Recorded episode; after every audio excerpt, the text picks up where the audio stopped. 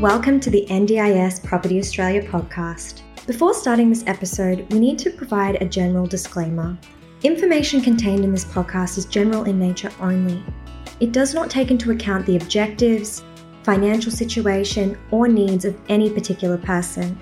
You need to consider your financial situation and needs before making any decisions based on the information in this podcast. And you should consider seeking independent and professional advice for your personal circumstances.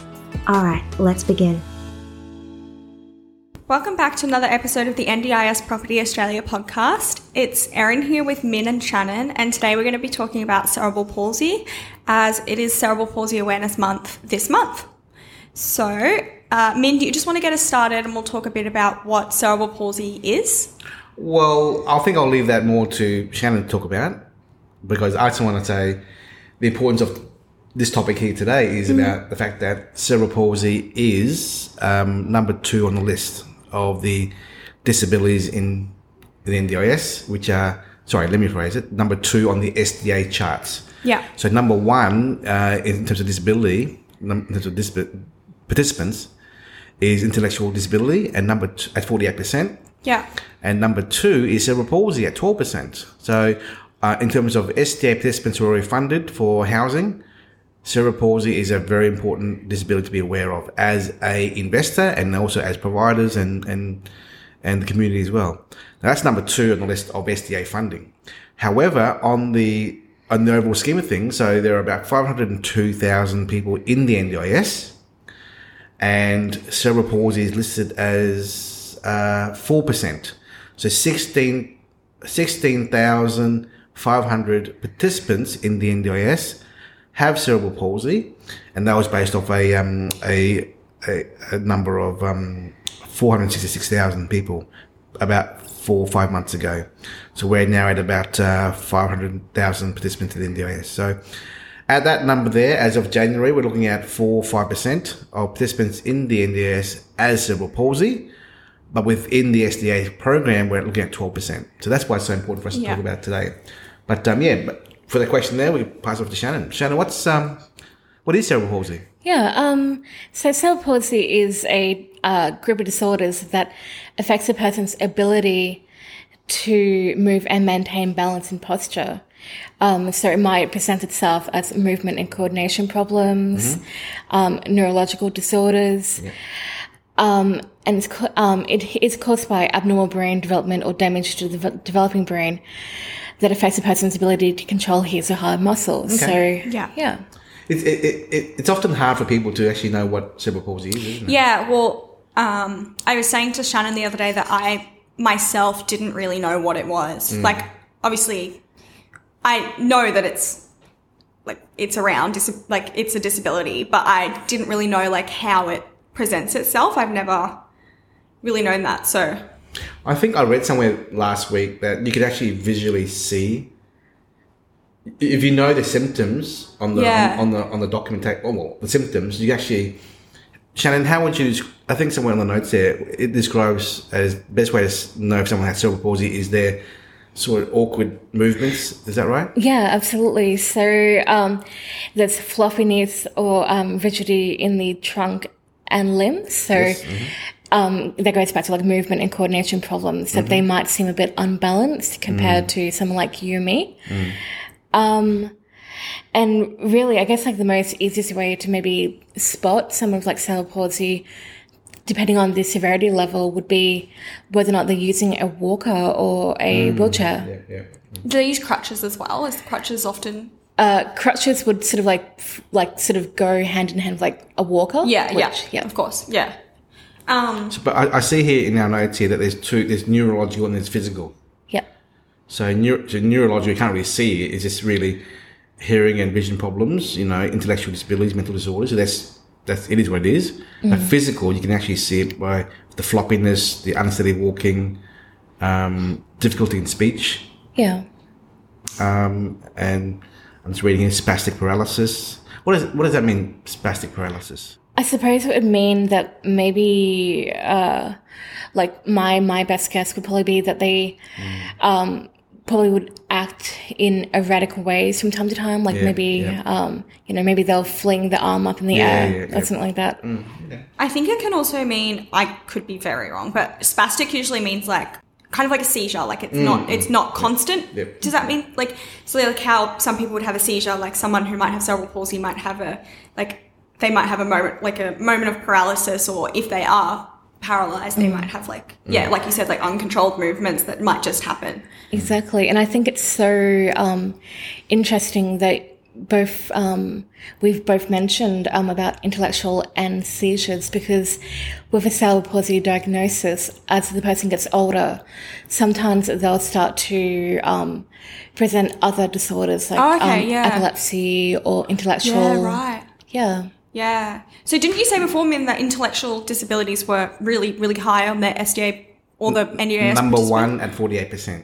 in NDIS or Uh, SDA? SDA, sorry, SDA. well, that's interesting because you just said that people with cerebral palsy can often develop intellectual disabilities, which you know they could then. I, d- I doubt that they would go. They would fall into another cate- category. I think that they would still stay in SDA, but they would definitely count towards the numbers of other categories. And I guess we've spoken about the symptoms. So, in your opinion, Shannon, like why why do you think that this awareness month is so important for people that are living with CP?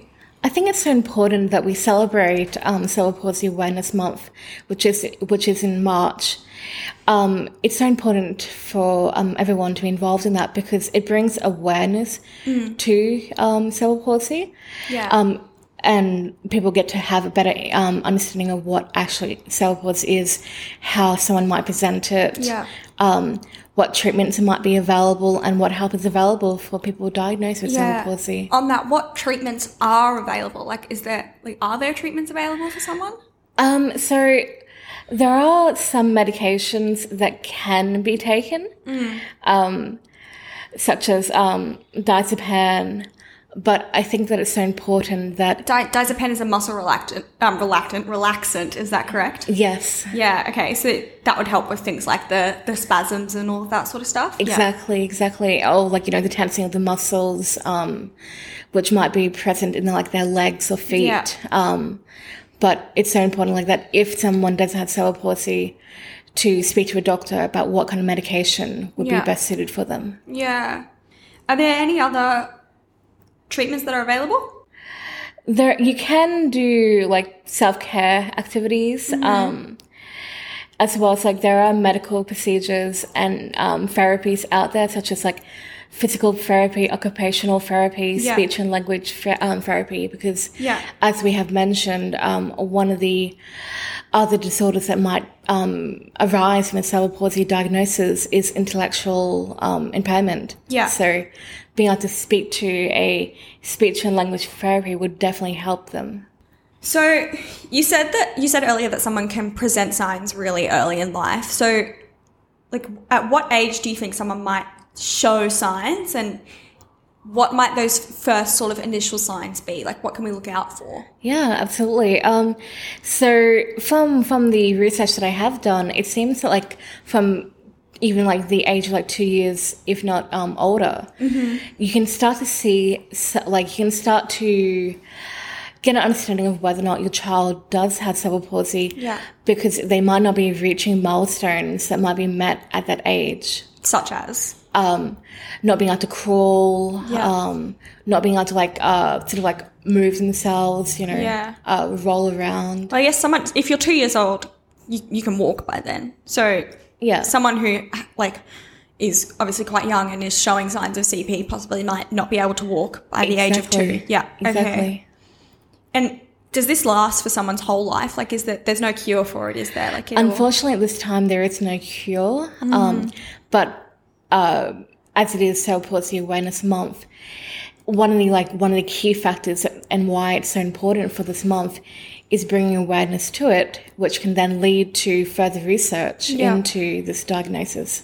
Yeah, and someone who has CP can end up in a wheelchair. That's correct. That is correct. It depends on the severity level. Yeah. So I guess on that, Min, you would know best about this in terms of helping someone who has CP find a home. Mm-hmm. What kind of SDA home would you suggest for someone living with CP? So mild, um, if it's a mild disability, if it's a mild cerebral palsy symptom, we're looking at Improved Liveability. Yeah. Um, but if they're wheelchair bound, which is Yeah. going to be rare, I think, right? Sorry. Wheelchair bound, Oh well, yes. Like rare. So it'd be it'd be rare to have someone cerebral, who has cerebral palsy in a wheelchair. And if they are, if they are, then they would be in a fully accessible home. They wouldn't be in HPS? Or yeah, fully accessible or HPS. home. Yeah. Sorry, uh, you were just asking, um, you were just talking about how a person mm, um, who has been diagnosed with cerebral palsy, they might be um, wheelchair bound. Um, in my experience, I have seen a few people who have been in wheelchairs that do um, display signs of cerebral palsy. Okay. So it really depends case by case. yeah. Yeah. So it's not like a uncommon, common sort of thing. It's So, like, like all things in the NDIS, you got to prove a participant and their family must prove to the NDIA why they need a certain particular um, living environment, like Yeah. an apartment or a house, shared or not, and a, uh, um, a wheelchair friendly house. So it all comes back to the condition. Yeah, Yeah. yeah, one hundred percent. I guess another thing would be like important organize. If you wanted to research more about CP, or even if you think maybe someone in your life, like a child or a younger sibling or something, might have CP. Uh, I guess Shannon, you would probably know most. What are some important organisations that people can, you know, go to? They can look at. I think probably the most um, popular resource that um, a person can have access to is a website called Cerebral Palsy League. Mm-hmm. Although I think they have rebranded themselves to Choice, Passion, and Life. Okay. But if you just um, search Cerebral Palsy League into Google, Yeah. it'll give you um, a website that'll give you more information as well as um, even access to carers um, that'll come visit yeah, your home. Wow. Yeah. Right. That's excellent. That's They- really good. I want to add there's another cerebral palsy um, organisation called Cerebral Palsy Alliance. yeah. So www.cerebralpalsy.org.au. So they're a non-profit organisation that provides services to thousands of people who have cerebral palsy. Yeah. Wow. But I, I want to add also so so that our listeners can can know that SDA funding only applies to 18 years of age or over. yeah. So as you can see here with our our research, or the research, um, it happens mostly when they're young children or, or unborn. So if if you're gonna have cerebral palsy, come when you're born, you, it's really at a young age. Yes, absolutely. So Yeah. so those those children who are one to seventeen who are cerebral palsy, they only have the services of of, of NDIS support services um, from a care point of view, and that's only Well, they'll have um, services such Yes. as, um, you know, a carer coming into the home, maybe of a morning to help Mm-hmm. Um, get them ready for school, Yes. or of an afternoon getting them ready for, you know, bedtime. yeah. Or they might have like um, Saturday recreational activities Mm-hmm. that gives, um, you know, the parents uh, time for themselves and something fun for the kids to do over the weekend or, Hmm. you know, holidays. So families will have to, for self care, really is encouraging the children to to live and work independently while they're living at home. But when Yeah. they hit that 18 years of age, then they're allowed to apply for SDA funding, which allows them to live separately. in their Yeah. yeah. So cerebral palsy, like as we said, can occur really early in someone's Mm. life, like up until two years old, they can develop it. What are some ways that someone, you know, might de- like develop cerebral palsy? So it could likely be done through, um, like, uh, brain damage or the brain not developing correctly. Um, I- injury to the unborn baby's head, a stroke in the baby, blood clots, blood supply, Yeah, I suppose infection it, in the mother. it could also probably be um, like pregnancy. You know, if, it, if there's a problem during pregnancy that occurs, that could not, I won't say likely cause it, but that could be one of the causes of that happening. And also, um, as with a lot of other um, disabilities, the older that the mother is pregnant with the child, um, the greater the risk is to Oh, yeah, developing okay. any kind of disability. Yeah, so if I can read this list here for everyone to hear, increased risk. So there are some things that can increase a baby's risk of being born with cerebral palsy, and that is like um, mother being a- over 30, 35 years of age, um, the mother having unusually low blood pressure and, or high blood pressure, uh, a twin, multiple pregnancies, low birth weight, uh, being born prematurely. Yeah, a lot, a lot of problems can arise from Yeah, so- premature births for sure. So there you go. Oh, there's a there's a um. Yeah. Cerebral palsy Cerebral day. palsy day. World, World Day. I didn't know that. Yeah. On the 6th, When's of, that? 6th of October. Yeah. Yeah. Wow. Um, but next month is aut- autism. Autism Awareness- Awareness Month. awareness, correct. yeah. Yeah. That's that's really important. Autism is a Yeah, really which is number one yeah. on the um. It, it affects so many people. Yeah, yeah. It's yeah, it's really really big. Mm. Um, so we'll definitely do another podcast on that. Mm-hmm. Right. Is there anything else anyone wanted to add? No, I think we're pretty. Yeah, we've we've covered our little awareness podcast today, and Mm-hmm. I hope we um, our listeners can have better, a better understanding of what this is all about. Yeah. Yeah, and we'll put some links in the description for this episode that I think everyone should really go and look at and learn some more because it's it's a really huge disability that's really important. So thanks everyone for Thank you. listening and thank you for Thank you. joining us, guys.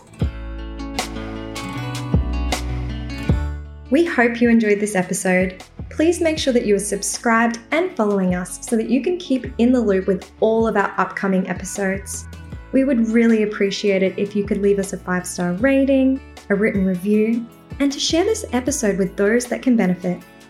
Until next time, catch you on the next episode.